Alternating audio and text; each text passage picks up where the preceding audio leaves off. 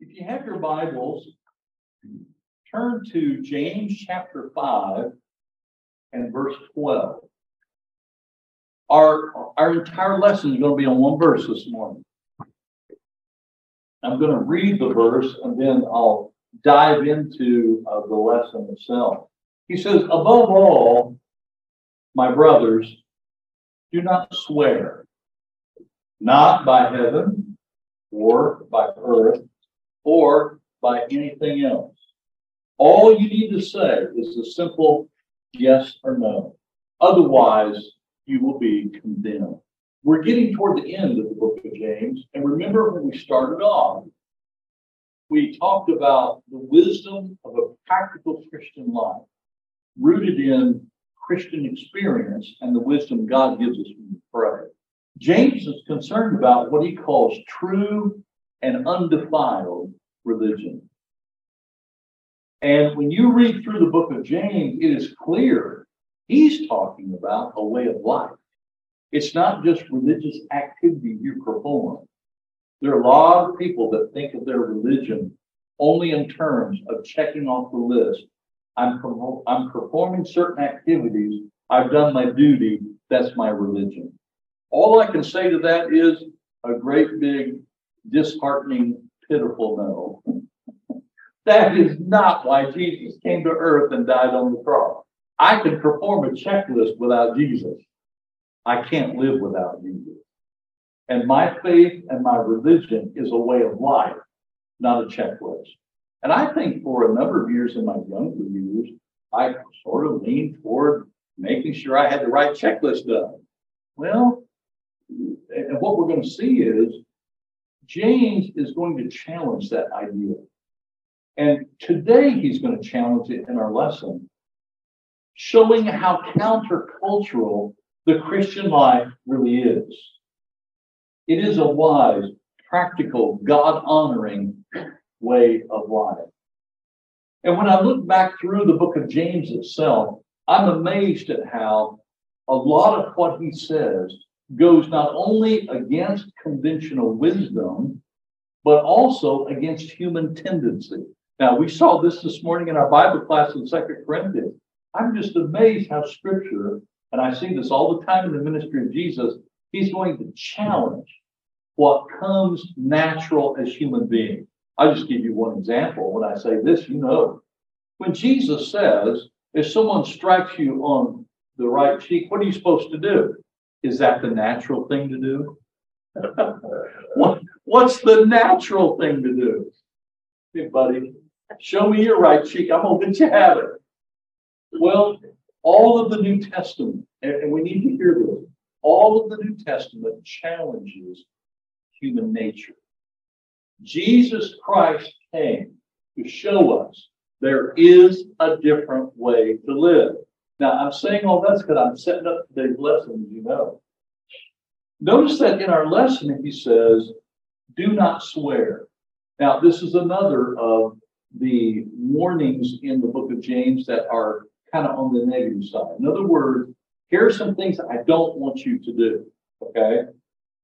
And he's not talking about cursing or anything profane or ugly or naughty words or you've heard people use the expression cussing like a sailor. Well, he's not talking about that.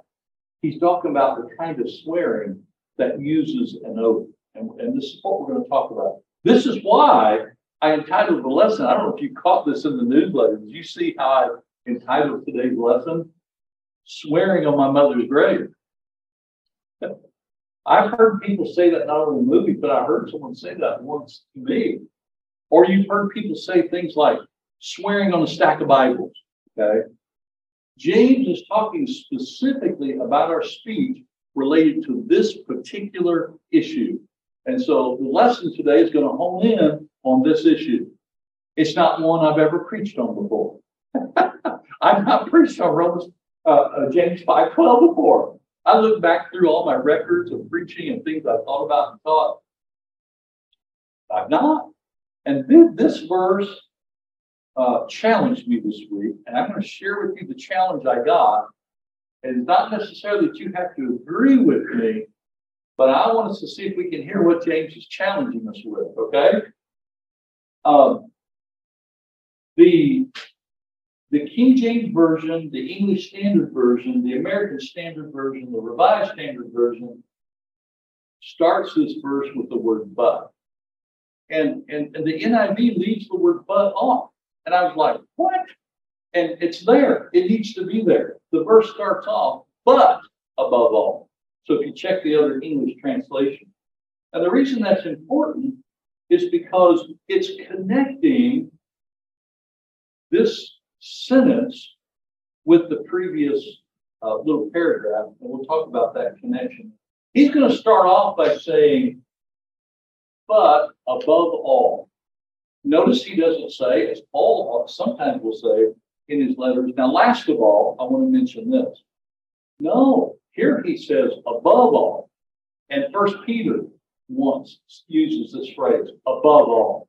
And it's kind of like uh, he's saying, okay, I said a lot of stuff in the letter here, but more than anything, I want you to hear this.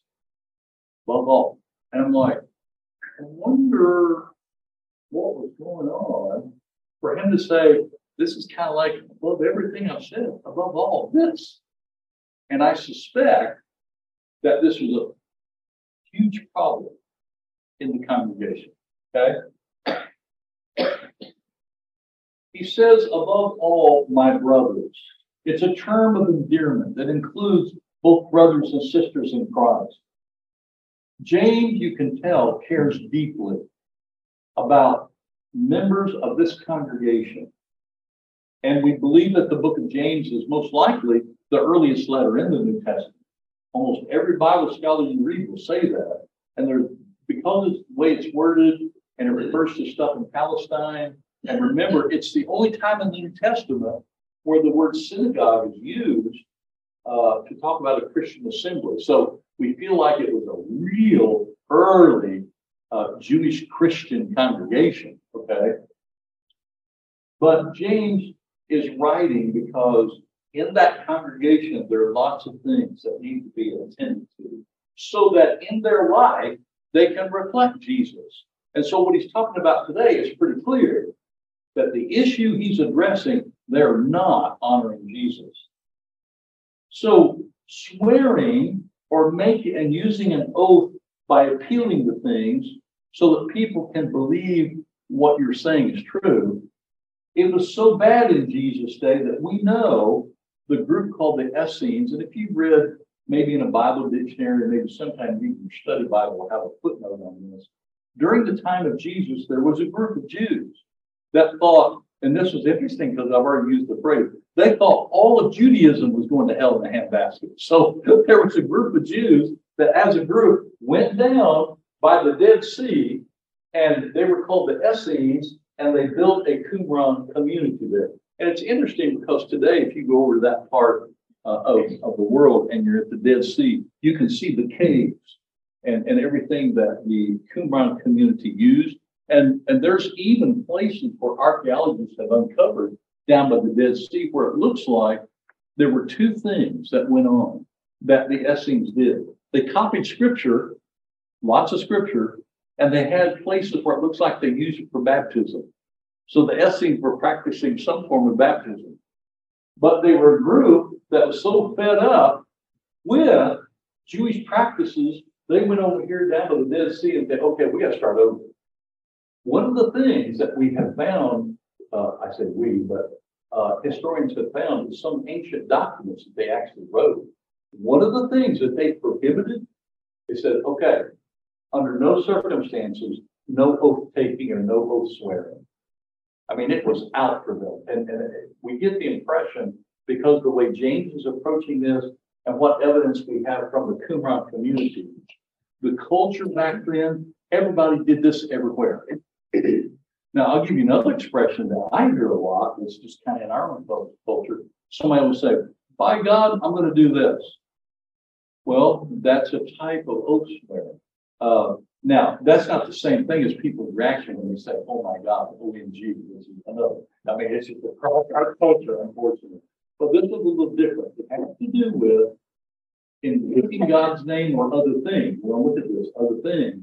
so that people will believe what you say is true. I mean, that, that's why they do it, okay? So swearing and making an oath by appealing to other things was ruled out even by the Qumran community. Jesus dealt with this whole issue. And some people think that before James wrote chapter 5, verse 12, he must have read out of Matthew this passage. Um, this is Matthew chapter 5, verses 33 through 35. So listen to the words of Jesus on this topic. He says, Again, you've heard that it was said to the people long ago, do not break your oath, but fulfill to the Lord the vows you have made. Well, if you look all through the Old Testament, people made vows and promises to the Lord. But then it kind of morphed out of that into this other practice. He says, But I tell you, do not swear an oath at all, either by heaven, and apparently people were saying, Okay, I swear by heaven. He says, You don't do that because that's God where God's throne is. Or by earth, well, don't do it there. Don't use that because guess what? The earth is God's footstool. Or by Jerusalem, well, you can't say, I swear by Jerusalem. Why? Because it's the city of the great king.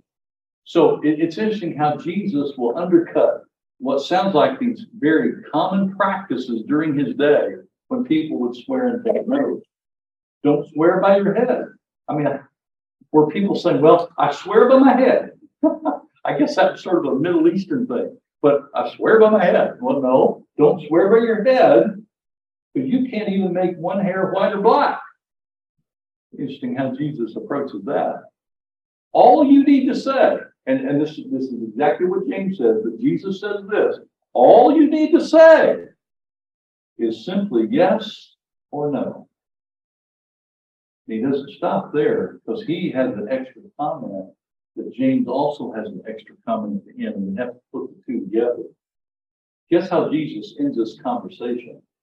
Anything beyond this comes from the evil one. Really? Really? Whoa. I never heard that teaching growing up. You mean if I swear by something that comes from the evil one? I want to leave that question hanging because we're going to come back to it. Really? This section of the Sermon on the Mount is where Jesus deals with, and, and you probably know this when you think about the Sermon on the Mount, where he said, Now you've heard that's been said, but I say to you. And what he's doing is he is challenging current practices of basic uh, biblical principles and teaching from the Old Testament, but they had gotten over time uh, sort of changed. And by the time Jesus' ministry, the emphasis wasn't really what it was supposed to be from the beginning. So he goes back and he said, You've heard that it's said, but I say to you. Um, there was no rabbi in the first century who would say that. No. What they would say is, Now you've heard that it's been said from the past, and you know what? That's what you need to do. No, Jesus challenged that from the very core. You've heard this been said in the past, but I say to you, with his divine authority from God, he challenges these current practices. He reinterprets the present practices and takes them back to God's original intent. People long ago, that's an interesting phrase, but long standing traditional practice that got to the point where it actually canceled out what God was looking for. Jesus challenges this practice. He tells them not to swear at all. So when we go back and we look at how James is appropriating this, he's going to talk about, and he's bringing together because he is concerned about our Christian character, our Christian witness, and how all of that blends together. Notice again, it is a negative command. Do not swear at all. There are lines in the Christian life that God has drawn a line in the sand that we don't cross. If Jesus and James says don't swear at all, I'm going to take their word for it. God's drawn a line. Okay? And I need to be aware of that line. Don't swear by heaven. Don't swear by earth. He, uh, James even says, and Jesus says, don't swear by anything else. Don't swear by God. Don't swear on your mother's grave. Don't swear on a stack of Bibles. Don't do it. What he says. Okay? Now, when we read into this text that James wrote, we feel like he was going to finish it with something like this. Don't swear by earth. Don't swear by heaven. Don't swear by anything else. And you don't swear by anything. And you don't swear anywhere. And you don't swear under any circumstances. Don't do it. I mean, it comes across, the language he uses is real strong. It's very pointed. Don't do it. Okay.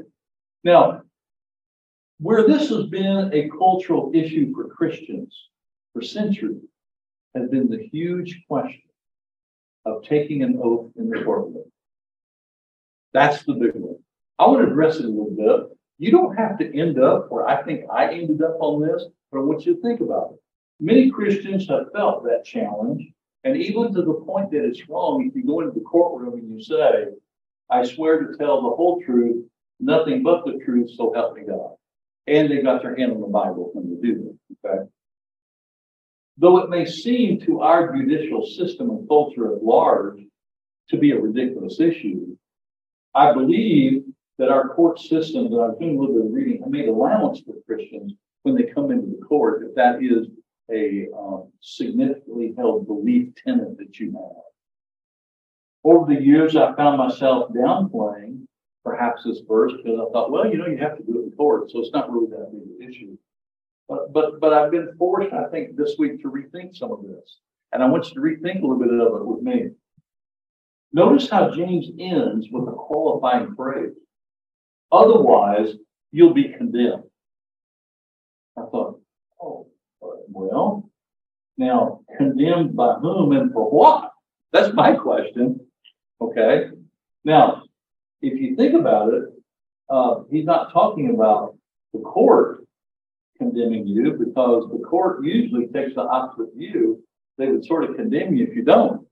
so so, and, and, it, it, and we'll look at that answer in just a moment. But Jesus, as we said, says anything other than this comes from the evil one. Could it be that the warning here is not to swear with an oath? It's much more important and it carries more weight with God than we've imagined.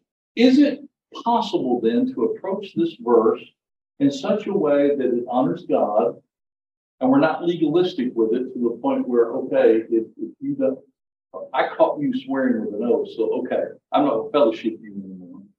Do we do we get like that with it? And does it not put us, if we're careful, in a judgmental mode toward others?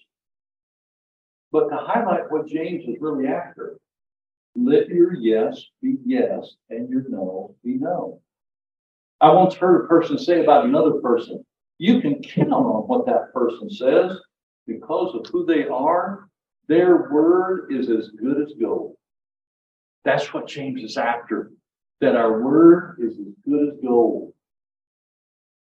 The idea and the sentiment that James is after is that our Christian character and our reputation for keeping our word makes it unnecessary to shore up our communication with some kind of oath taking so that we think our words are stronger and more believable. And I'm really telling the truth.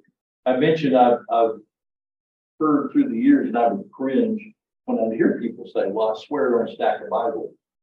Well, how many is in the stack? How many do you need? That's one funny question. Why is it the stack of Bibles? Did one not do it? I mean, it just blows my mind.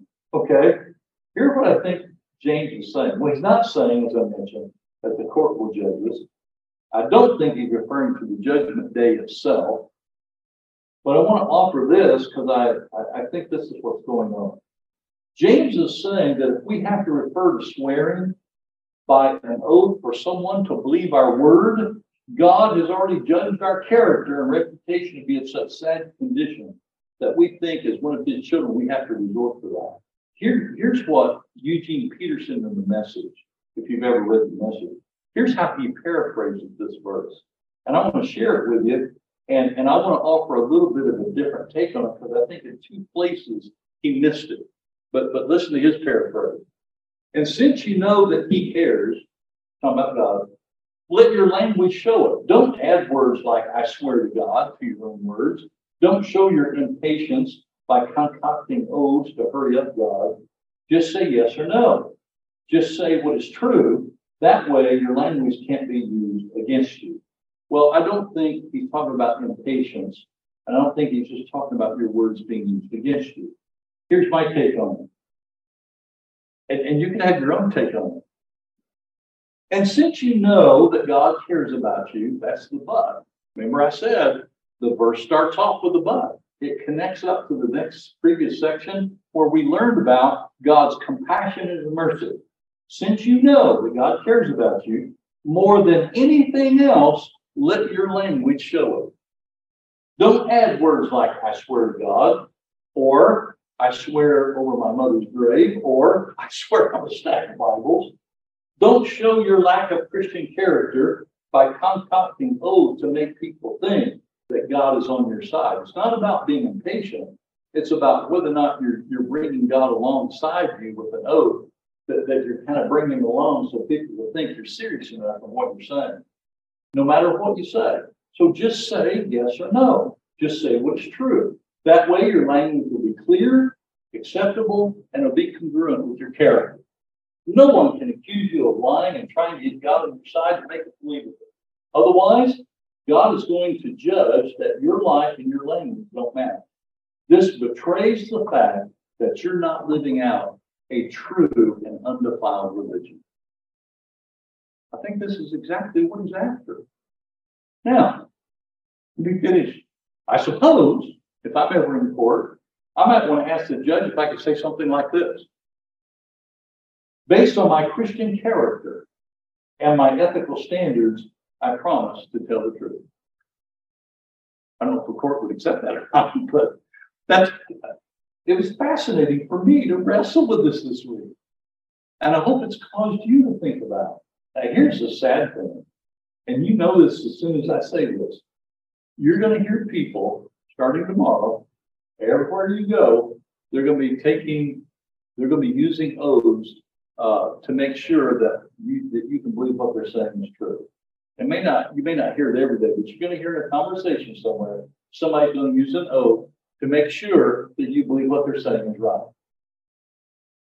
Well, if that person had the kind of Christian character they need or, or should have, they're not going to need to say that. Yeah, I'm, I'm at the point where when I hear people say I'm like, okay, wonder why they feel the need to add that on. Why can't they just say yes or no? That's what James is saying. It sounds simple, but boy, is it powerful. If we live in such a way that our words are as good as gold, it's no better than that for the Christian witness. What a challenging, challenging lesson for me to think through. And I want you to leave James 5:12 with you. And I want here's how I want to end. I want to end again just by reading the Bible verse. Above all, but above all, my brothers, do not swear, not by heaven or by earth or anything else. All you need to say is a simple yes or no. Otherwise, you'll be condemned.